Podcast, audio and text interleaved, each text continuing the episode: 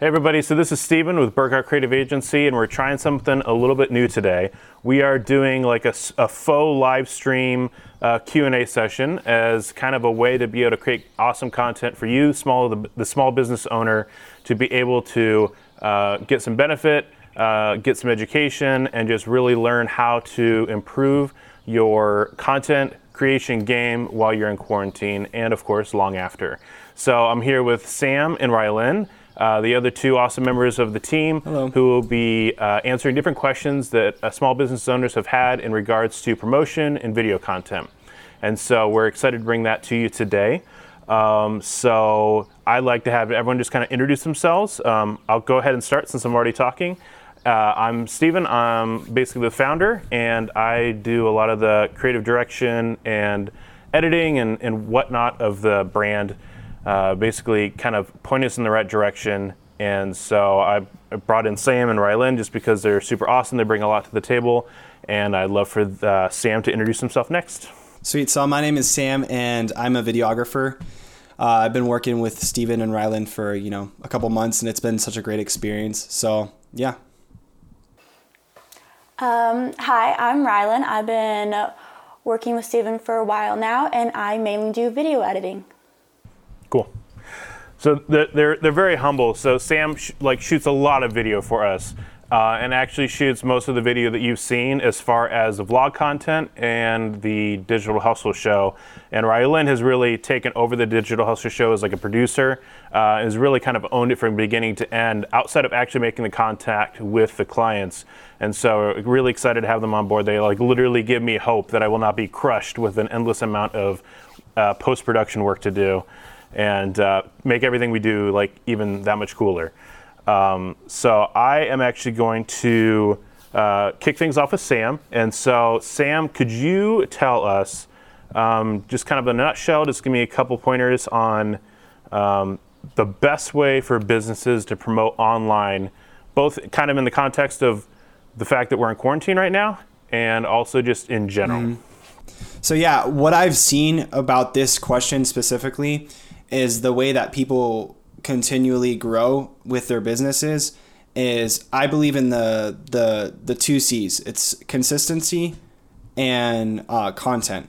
So with that in mind, I believe that is if you are posting uh, consistently on Facebook, Instagram, kind of anything that is regarding your business um, consistently, you are going to grow a following.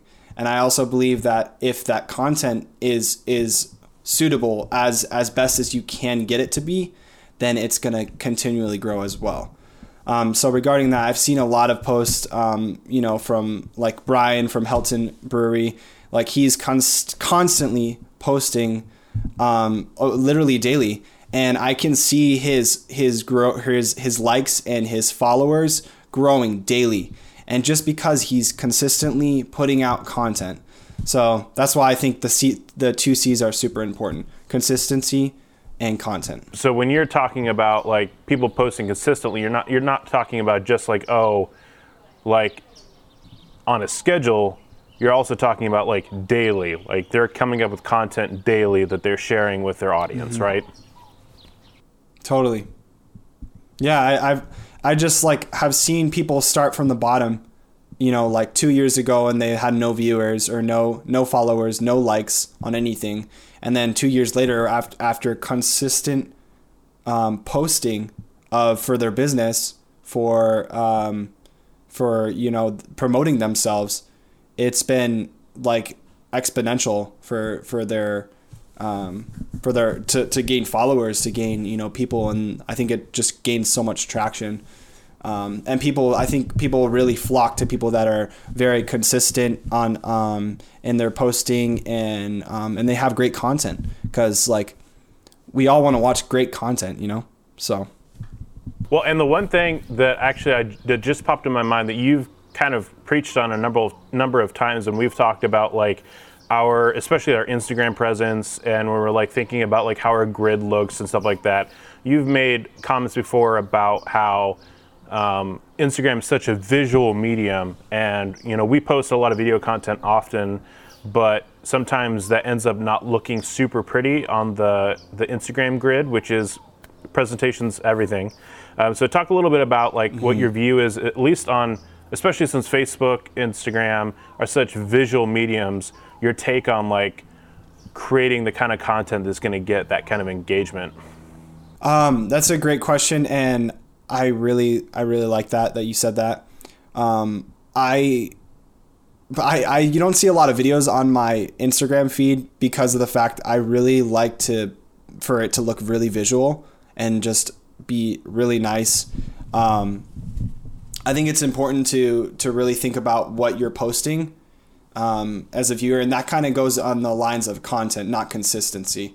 So like when you're when you're trying to get like basically if you're gonna take a photo, do it the best of your ability. I mean, even if you have an iPhone, be be creative with it. You know, if you're trying to um, brand a product or something, get creative with it. You know, like use your um, what's it called?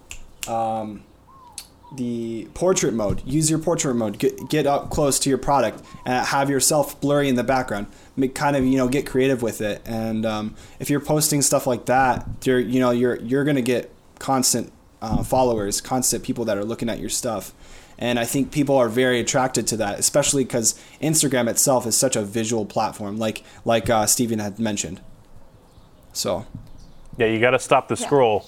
They're they're they're flying through their feed, and, and you got to yeah, put something that's going to actually stop them. And uh, I yeah. think that they're like, um, whoa. Yeah. Double tap. Well, I, Right? I, oh, definitely. Um,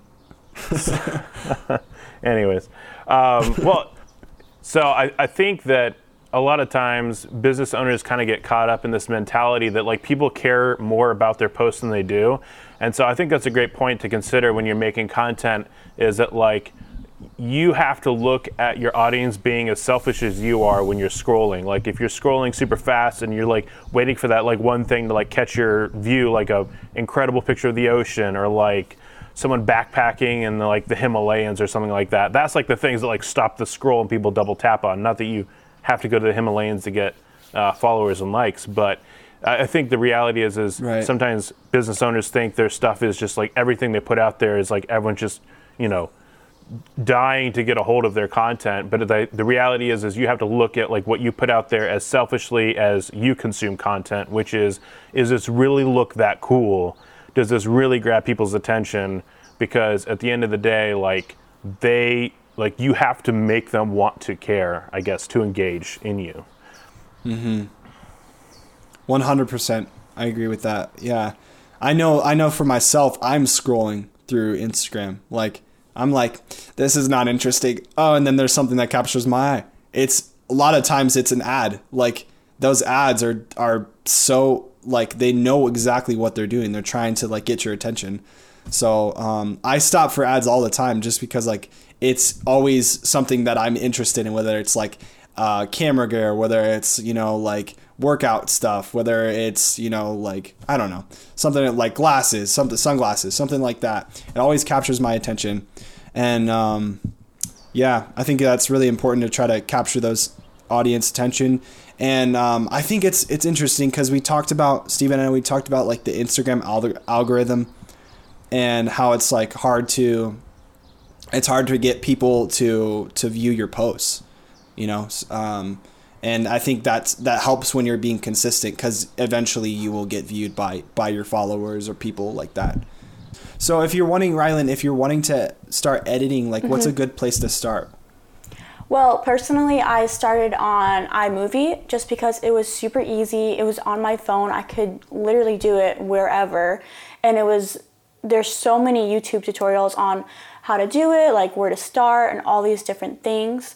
And then I think that just taking those tiny baby steps and self teaching, self learning, using those YouTube tutorials, you know, using those uh, resources out there just to you know better yourself at like this skill i definitely started on that. And i think that making that bigger jump to adobe was definitely a little stressful but once you dive in and take that plunge you definitely get more traction you start rolling and then you start learning more stuff within that area and then just yeah taking that little plunge in there so Raylan, what kind of content were you editing with iMovie when you first started? Um, when I first started, I was actually making my own little blog back in like the eighth grade. I would just make these little adventure blogs of my days or like what I was doing. And they were really simple. I just uploaded them to YouTube by my phone, like just really simple stuff. And that eventually turned into, you know, business stuff where now I can use those skills for Steven and editing and stuff. It sounds like iMovie it would be a great starting point for a lot of small business owners because mm-hmm. of the fact that it is so simple and you can literally post exactly to where you're wanting the video to end up at, such as YouTube. Exactly. But what kind of things? So you said you use YouTube to kind of like educate yourself on Adobe. What kind of things did you end up finding out really opened up for you in Premiere? Like, was there things that you like couldn't do in iMovie that now you could, or things that maybe were actually easier to do in Premiere than iMovie? Yeah, no, for sure. I think that definitely with audio, uh, if you have um, better audio, I guess. I'm not really sure how to say that, but you know, if your audio is coming straight from your microphone, it's a lot better if you do do that in um, Adobe because they have that synchronizing app that you can use. So you just like highlight them and press synchronize, and it'll synchronize your video to your audio.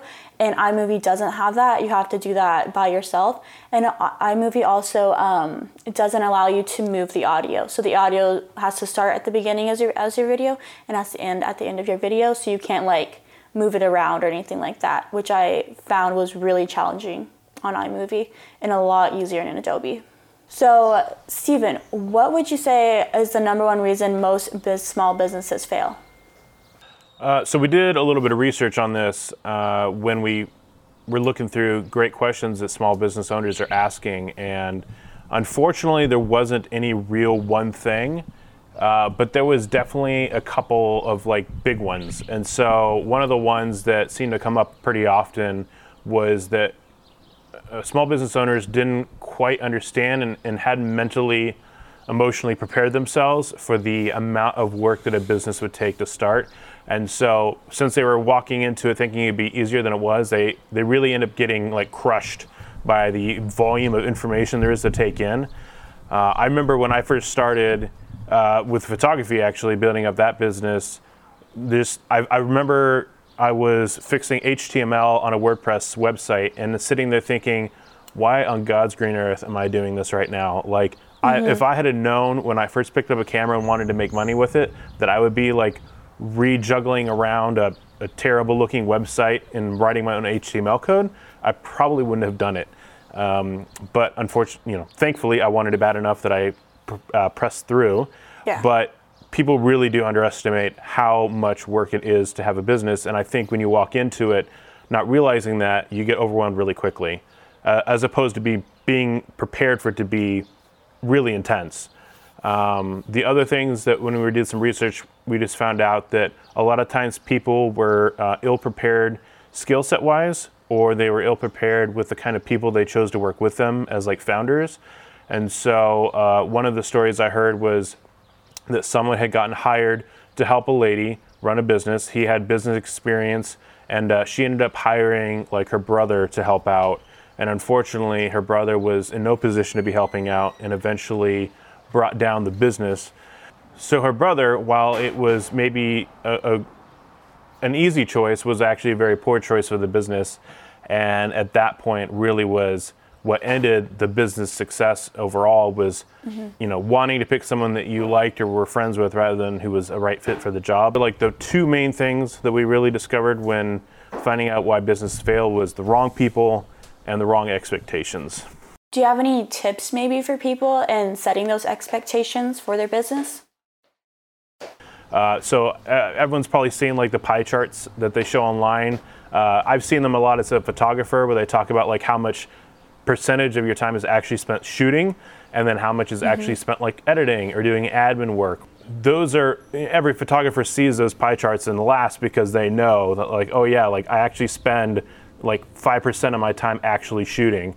So i think uh, being able to sit down and talk with some business owners uh, or maybe being able to find like some interviews online where small business owners get interviewed would be a great way to start because then at least they can give you like an unromantic uh, perfectly practical view on like how they actually spend their time, the skill sets they actually had to use, and the uh, challenges they really had.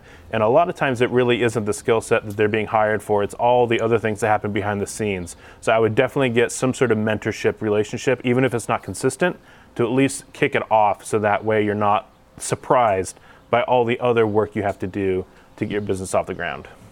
Mm-hmm. Yeah, I think that's interesting too. Like, oh man, like starting starting a business. You know, a lot of people have ideas. You know, to start a business and and they want to, you know, go ahead and and go for it. But I I think a lot of people don't realize the the challenge that goes on with having a business. It's not easy, and but if you are determined and you're um, you're disciplined, you will you will achieve your goals. Thank you guys so much for watching. Hopefully this has been helpful as just a quick uh, Q&A session to be able to help answer some of the questions that so many people like you guys are asking. Hopefully this helps you guys out and you guys have a wonderful, amazing Monday. Thank you.